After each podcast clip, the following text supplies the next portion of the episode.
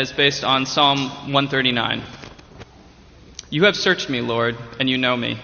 You know when I sit and when I rise. You perceive my thoughts from afar. You discern my going out and my lying down. You are familiar with all my ways. Before a word is on my tongue, you, Lord, know it completely. You hem me in behind and before, and you lay your hand upon me. Such knowledge is too wonderful for me, too lofty for me to attain. Where can I go from your spirit? Where can I flee from your presence? If I go up to the heavens, you are there. If I make my bed in the depths, you are there. If I rise on the wings of the dawn, if I settle on the far side of the sea, even there your hand will guide me, your right hand will hold me fast. If I say, Surely the darkness will hide me, and the light become night around me, even the darkness will not be dark to you. The night will shine like the day, for darkness is as light to you. For you created my inmost being, you knit me together in my mother's womb. I praise you because I am fearfully and wonderfully made. Your works are wonderful. I know that full well. My frame was not hidden from you when I was made in the secret place when I was woven together in the depths of the earth. Your eyes saw my unformed body. All the days ordained for me were written in your book before one of them came to be. How precious to me are your thoughts, O God! How vast is the sum of them!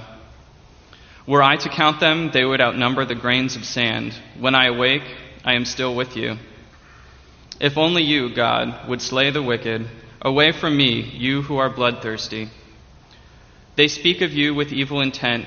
Your adversaries misuse your name. Do I not hate those who hate you, Lord, and abhor those who are in rebellion against you? I have nothing but hatred for them. I count them my enemies. Search me, God, and know my heart.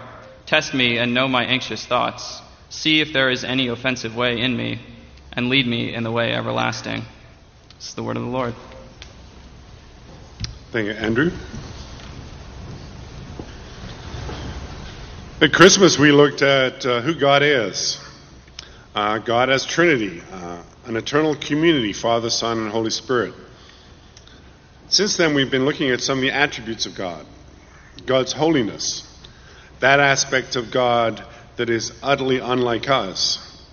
And His holiness is compro- comprised of His attributes. Some theologians talk about God's perfections. God is omnipotent. That means that God has all the power that is. He is the source of all power. We looked at that last Sunday, looking at another psalm of David, Psalm 16 The heavens declare the glory of God. And here we are looking uh, at Psalm 139, another David psalm, um, where we get really perhaps the greatest summary of God's Omnipresence. Omnipresence meaning omni everywhere, whole presence. God is present to everybody and everything. And with that presence comes knowledge. It is the reason that God is omniscient. That is, He knows everything that there is. All the perfections of God, all the attributes of God together make Him God. They all support each other, they're all a consequence of each other, and they are what makes God different from all of us. So let's look at this one. You have searched me, Lord, and you know me. You know when I sit and when I rise, you perceive my thoughts from afar. You discern my going out and my lying down. You are familiar with all my ways. I think this is a good test of your relationship with God. Either God is the ultimate stalker, He knows everything about you, and that is terrifying, and God is terrifying. Or you can be thankful that God is always present to you, that God always knows what's happening with you, that no matter where you go, God will be with you. Before a word is on my tongue, you, Lord, know it completely.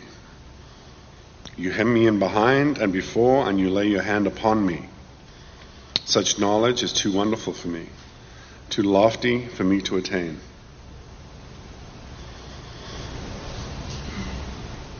God knows every single thought, every single word, everything about us. How many of you would let a friend or a spouse or even the very closest relationship, how many of you would share your diary, your private thoughts, your innermost thoughts, your hopes and fears? They are all present to God. He knows already. No secrets, no place to hide. Where can I go from your spirit? Where can I flee from your presence? If I go up to the heavens, you are there. If I make my bed in the depths, you are there. If I rise on the wings of the dawn, if I settle on the far side of the sea, even there your hand will guide me. Your right hand will hold me fast. If I say, Surely the darkness will hide me, and the light become night around me, even in the darkness, even the darkness will not be dark to you. The night will shine like the day for darkness is as light to you. God is everywhere. You know, when I was a child, uh, I was eight years old, and I watched um, the landing on the moon. Uh, Neil Armstrong and Buzz Aldrin landed on the moon. And the commentators all stress the fact that this was a distant alien place, the furthest that human beings had ever been away from the earth that they were on their own in this desolate place. If anything went wrong, they would be as far away from uh, the world as it was possible to be. And yet, when I um, read Buzz Aldrin's autobiography, he says, this is never reported, it was never in the news. When they landed, they had to make the lunar module safe, they had to switch everything off, they had to get ready to decide should they stay or should they go. And then the very next thing that they did, Buzz Aldrin was a Christian, he pulled out the sacraments. He pulled out a cup and he pulled out some bread that had been given to him by his priest. And the first thing that human beings did on the moon was celebrate the Lord's Supper. Because they were not alone, God was with them. And they recognized that. And that's why they didn't have any fear. You know, one of the things that's happened to me I became a Christian when I was 30 years old. And I've always had vivid dreams, and sometimes they were bad dreams. And this didn't happen immediately, but I learned that even in a bad dream, even in a nightmare, I could pray. Have you tried that yet? When you're terrified and you're all alone in some fantastical world inside your head, you can still pray. And I, I can't even remember the last time I had a nightmare. God is there even in my dreams. God is everywhere. There is no place that you can go, no time that you can go, nowhere where God is not. and this shows us how fundamentally unlike us God is. You know, this is something that I've been trying to stress over the last few weeks. God is not holy because he is like something that holy is holy. He is holy. He's the source of holiness. He defines holiness. God is not like somebody else's love. Love is love because God is love. God is not some omnipotent, like giant human being that has all this power, some kind of big daddy that takes care of us. God is power. He is fundamentally unlike us in his nature. He is the source of everything.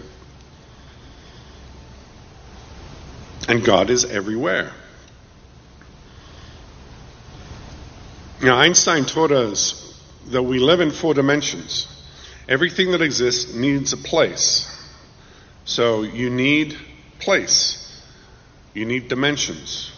You need to be a certain uh, amount high and wide and long. Every single thing in the universe, every atom, every star, every person, every plant, every single thing has its place because things need a place. And everything occupies a certain amount of time.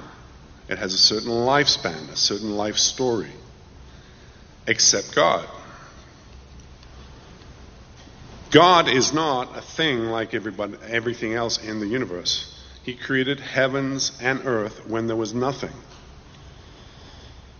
God is pure spirit. which means he's immaterial.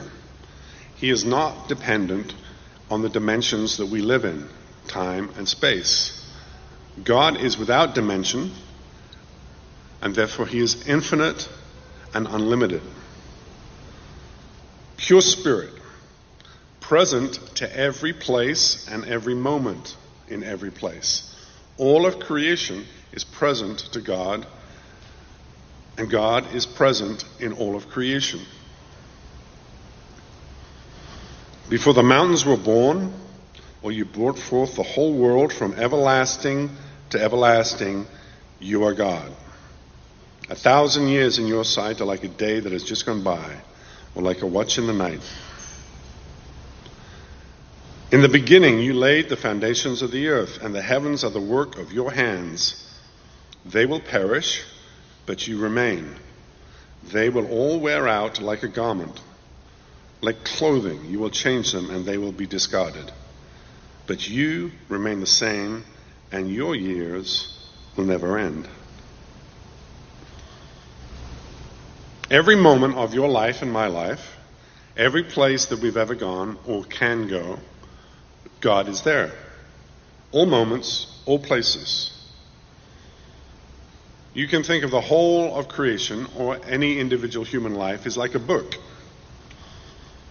We have to go through the story page by page. We have to experience it in time and space, page by page.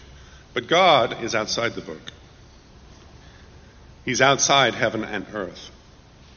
And so our lives are present to Him completely from beginning to end.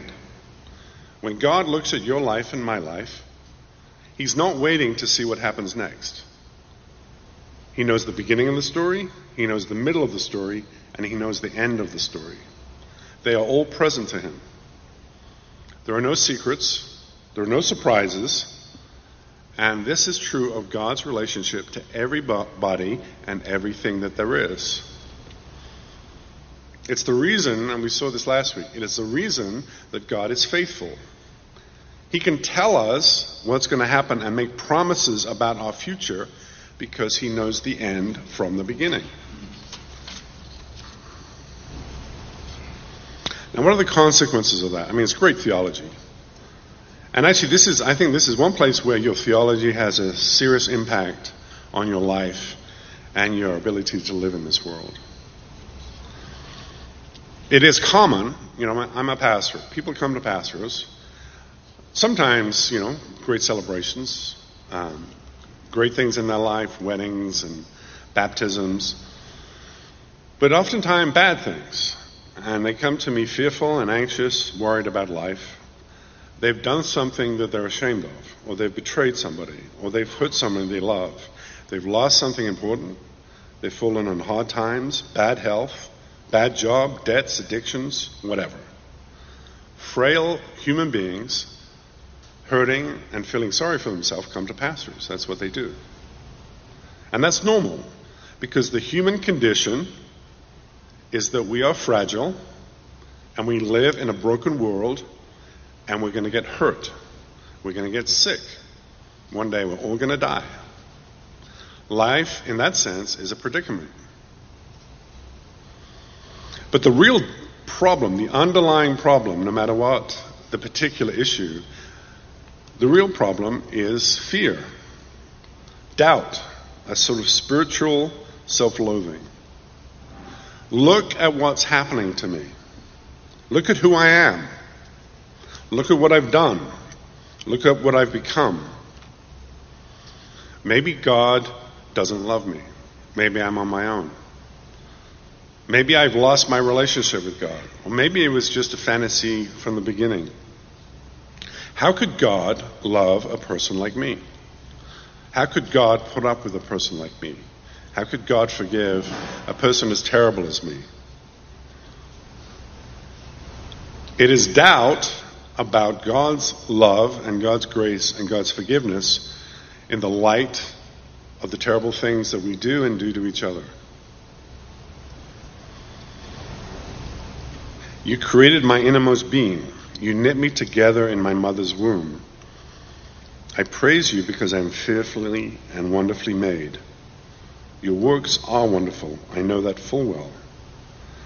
My frame was not hidden from you when I was made in the secret place, when I was woven together in the depths of the earth. Your eyes saw my unformed body. All the days ordained for me were written in your book before one of them came to be. Listen to that last verse again. All the days ordained for me were written in your book before one of them came to be. We're like a book. And God knows the beginning, and God knows the middle, and God knows the end. And this has consequences. So think with me theologically for a moment. At your best, you can believe that God loves you. Your high moments. When things are going well. When you've been praying. When you go to a worship service. There are exalted moments where we, for an instant, could believe that we're lovable. Our best moments, our finest moments, the moments of our life that we're proud of. And on those peaks, yeah, of course God loves me. I'm pretty wonderful. But then we go into the trough. We go into the valley of darkness. And we see how, who we really are. There are moments where we get a glimpse of just how awful we are how terrible our circumstances, how dark the world is. And it's the contrast between that peak and that depth that instills doubt and fear in us. But remember, God knows your story from beginning to end. At your most exalted moment, when you are feeling like a child of God, beloved, surrounded by the family of God, everything is right with the world, God is with you. But God, at that very moment, knows all the terrible things you have done or you ever will do. God, not, God shares the, the high moments, the glorious moments, but He also shares the dark moments. And God's opinion of you does not change. He has seen you from beginning to end. He has seen your innermost being. The book of your life is before him. And therefore, his relationship, his opinion, his love, his decision to have a relationship with you at all is not negotiable. It is not up for grabs. There are no surprises to God. And when he decides to love you, it's forever. He's never going to be blindsided by a wicked side of you he did not know. You know, you will sometimes, and this, this happens um, a lot, particularly it seems like with younger people. They'll be in college or they'll be in some ministry and they'll be all excited about God and, and maybe they become a Christian and they get baptized and everything is great. And then they go out in the world after college and life is hard. And after a few years, you know, they, they're carousing, they're doing whatever it is. They're not honoring God in their life. They decide, wow, I need to get back to where I was. I was backslidden. I'd slidden away from God. And now it's time to recommit and really, really, really be a good Christian. And oftentimes they'll come and ask to be rebaptized. This time I want to start fresh, clean slate. I'm really, really into God right now. I'm devoting my whole life to God. I want to be baptized. I want to be a Christian. I want to be a beloved child of God. And then a year later, they're backslidden away and off they go. And their faith, their Christian life, becomes a series of trying hard and sliding back and trying hard and sliding back and trying hard and sliding back. This psalm and Christian theology, what the Bible says is that is a lie. There's no such thing as a backslidden Christian. We're all slidden. That's where we start from. And God loves us anyway. And He loves us from beginning to end, and therefore you cannot lose that. It is the reason that uh, a baptism, uh, your baptism, my baptism, is a means of grace. It is a sacrament. Sacrament means a means of grace, a means of understanding how much God loves us. When you are the highest moment of your life, you can look back on your baptism and say, and God loves me. And when you are the lowest moment of your life, the most wretched, dreadful person, you can look at your baptism and say, and God loves me still. That's why it's a means of grace. Baptism is not a sign of our faithfulness. It is a sign of God's faithfulness. And that's why we do it once. And it says, no matter what happens in my life, from beginning to end, from top to bottom, I belong to God. He loves me. He forgives me. He's on my side. And why that is so important is oftentimes people need God at their worst moments. And if you believe that your relationship with God depends on how you feel or what you've done, at those worst moments of your life, that's when God is furthest away from you. But if you believe that God knows you from beginning to end, that not God knows your worst and your best and loves you through it all, then, and this is useful to yourself, remember that you're a baptized child of God. And if you're counseling somebody, this is where it's so useful in, in pastoral counseling.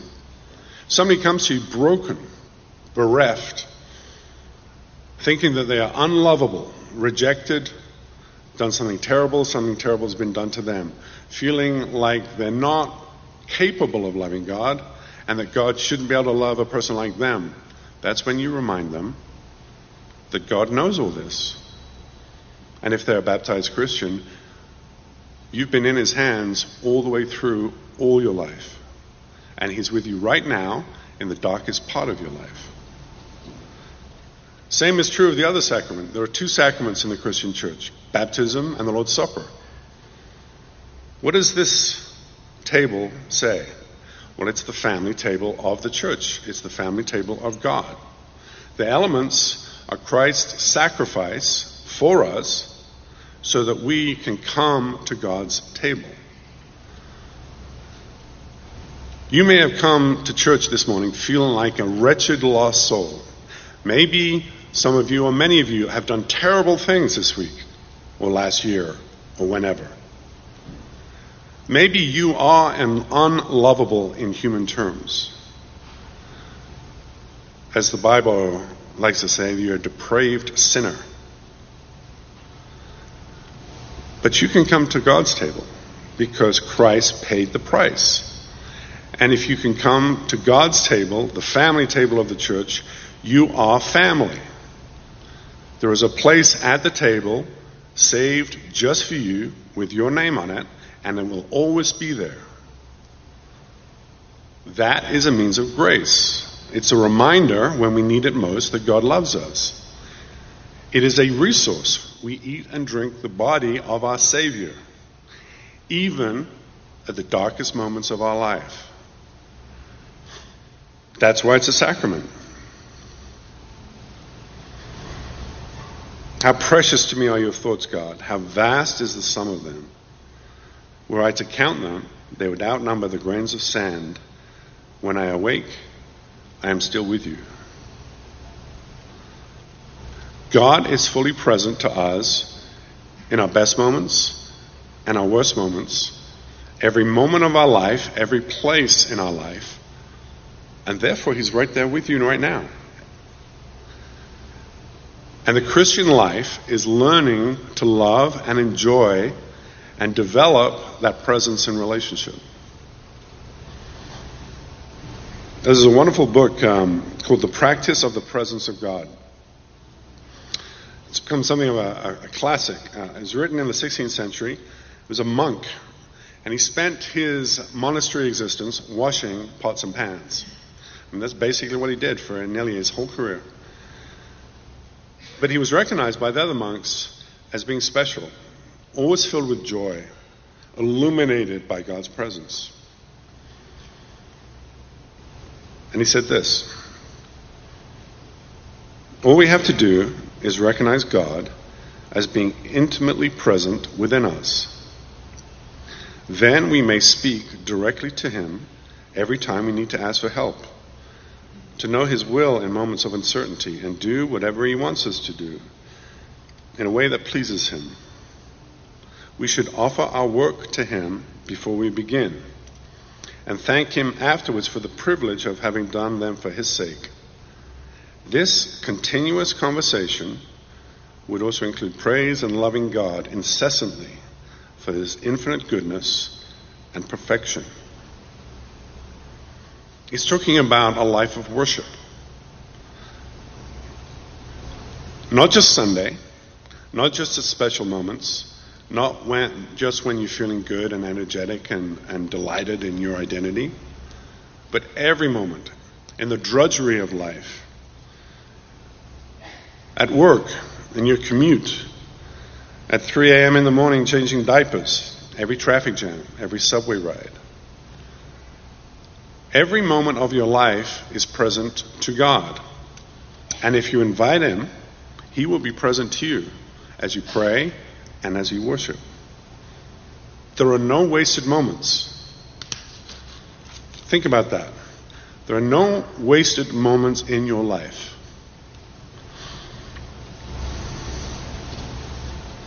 But then we get a discordant note. If only you, God, would slay the wicked. Away from me, you who are bloodthirsty. They speak of you with evil intent. Your adversaries misuse your name. For a long time, when I used to read the psalm, I would skip these verses, and when I would read them out loud or use them in a, a prayer meeting or some kind of event, I would skip these verses because, you know, everything's kind of sweet. God is present. God made us, knit us together. He loves us. We're right there with Him. And then slay the wicked. What is happening here? Well, the way to make sense of this is to remember who wrote it. The Psalms, by the way, are the great prayer resource of the Bible because they are, I would say, some of the most honest reflections of real people, especially David, wrestling with his faith. And he is not afraid to say what he's thinking. Remember, we, we looked at David last week when we looked at Psalm 16. David was a shepherd. He spent much of his early life alone out on the hillsides, looking up at God's glory. You know, the heavens declare the glory of God, the wonder, the beauty, the majesty, the power of his God. And he must have felt very close to God at those moments. And then, from that high, lofty place, he sees evil in the world. He sees cruel people. Do I not hate those who hate you, Lord, and abhor those who are in rebellion against you? I have nothing but hatred for them. I count them my enemies. So there he is in this lofty place with his God, feeling at one with God and the universe. You know, God is on his throne. And David wonders, I can see bad people. Lord, why don't you just get rid of them? Why don't you just slay them? Why don't you just make the world a prettier place by getting rid of all the evil? And by the way, I, I, the reason I, I say is honest, I think Christians, Christians through all times and places have felt this way. At different times, at some times, we feel loved by God, we feel exalted, we feel close to holiness, close to goodness and justice and beauty. And from that perspective, we see people who are not acting in that way. And in our hearts, we say, Look, God, there's the problem over there. The problem over there is those people. Get rid of those people, and not only will the heavens declare your glory, but the people of the world will declare your glory. Everything will be okay. But that's the problem with looking at the world from that lofty place. There's a technical term for this spiritual position. It's called self righteous bigotry. It is the sense that because you know a good God, you are a good person, fundamentally. And you can recognize bad people, and you know how to solve the problem of bad people. Get rid of them. Thankfully, we don't just have this Psalm of David. We also have Psalm 51. You see, David, a man of God, a simple shepherd, became king of Israel. And he united God's people, and he became the king of God's people. And he became rich and powerful, and he also became indolent. And one time, one summer, when his armies were off fighting, from his palace he saw a woman. He was on the roof and he saw her bathing, Bathsheba. And he orders her to be brought to him in his palace, and he has sex with her. What he does is he rapes her. And she gets pregnant. And suddenly, David, this holy man of God, this king, is faced with a dilemma. If people find out what he's done, they're not going to respect him as a holy man of God, king of God's people anymore. And so he tries to hide it up. He brings back Bathsheba's husband, Uriah, good soldier at the battlefront. He's ordered back. And David assumes that Uriah will sleep with Bathsheba, his wife, and problem solved. The baby will be Uriah's.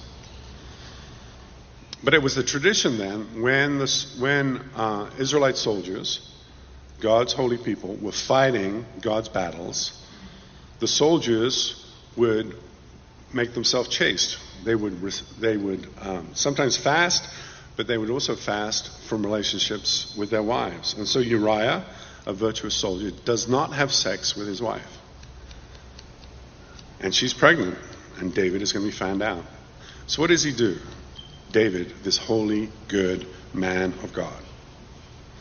He gives Uriah a letter to give to his commander, and he sends him back to the battle. And the letter to the commander says, Put Uriah at the very front of the battle where he's guaranteed to be killed. And Uriah is killed. David murders him.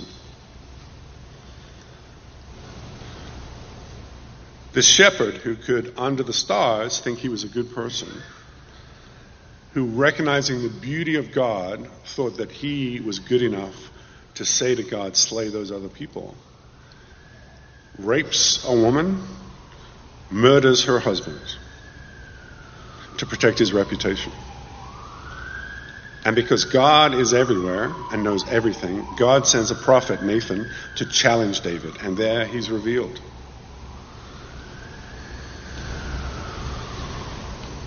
Have mercy on me, O God, for I know my transgressions, and my sin is always before me. Against you, you only have I sinned and done what is evil in your sight. So you are right in your verdict and justified when you judge. Surely I was sinful at birth, sinful from the time my mother conceived me. The world is not divided into good and bad people all people compared with God's perfection, God's goodness, God's holiness. By that exacting standard, we are all sinful people. We are all evil. Our hearts are filled with things that are not of God. And David found it out, and he wrote that psalm. How can sinful people known by God, not be terrified. Search me, God, and know my heart. Test me and know my anxious thoughts. See if there is any offensive way in me, and lead me in the way everlasting. You get a glimpse there that there is a way forward, that God will provide a way forward, that He will lead us out of that predicament. If you, Lord, kept a record of sins, Lord, who could stand? But with you there is forgiveness, so that we can, with reverence, serve you. Here, David is telling us about the one who is to come, the Messiah. He's telling us about Jesus, the, God, the one that God will send to restore sinful people to relationship with God. You know, we're going to go and meet that God at the table this morning. And as you go, I want you to think of a few things. We saw how God is not like us Father, Son, and Holy Spirit in perfect, eternal fellowship and love. Jesus left that to enter our world, is what we celebrate at Christmas, to become a child, to draw close to us in an overwhelming act of love, solidarity, and commitment. Think of what he gave up to come into our broken world, a world of suffering and pain and evil.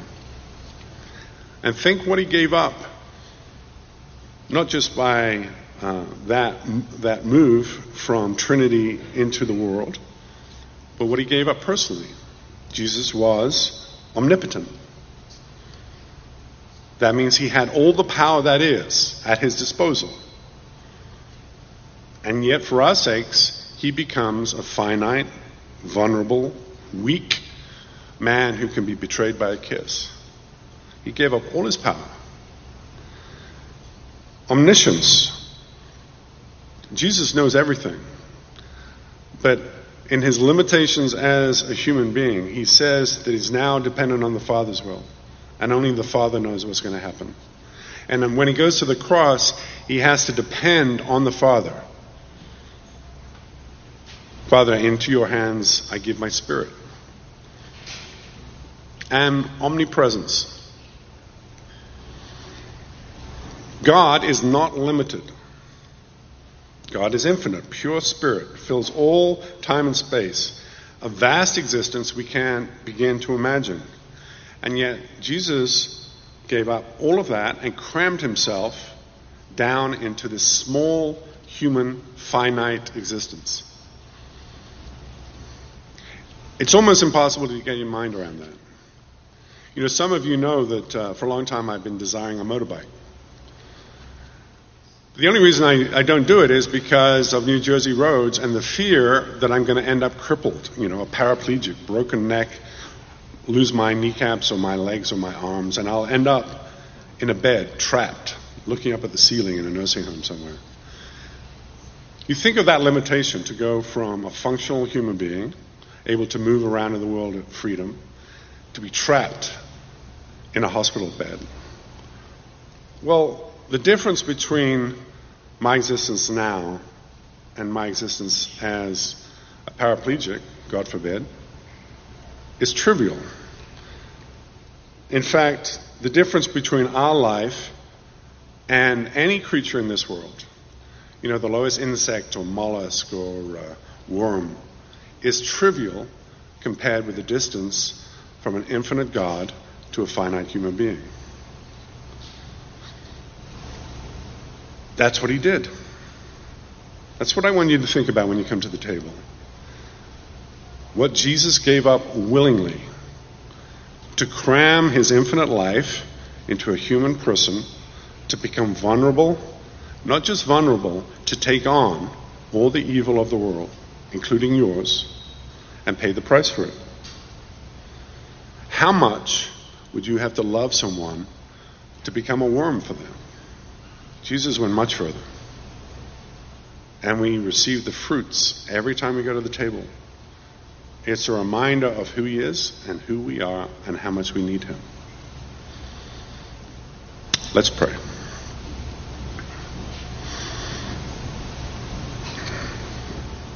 Lord, have mercy on me, for I know my transgressions, and my sin is always before me.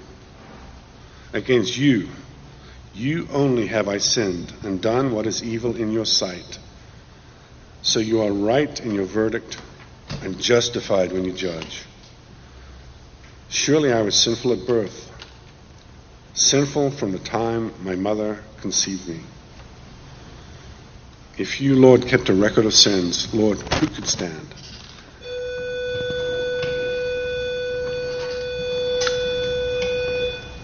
But with you there is forgiveness, so that we can, with reverence, serve you. Lord, we thank you for that truth. And as we come to the table, teach us that truth. Remind us of who you are. Remind us of all that you've done. We pray in Jesus' name. Amen.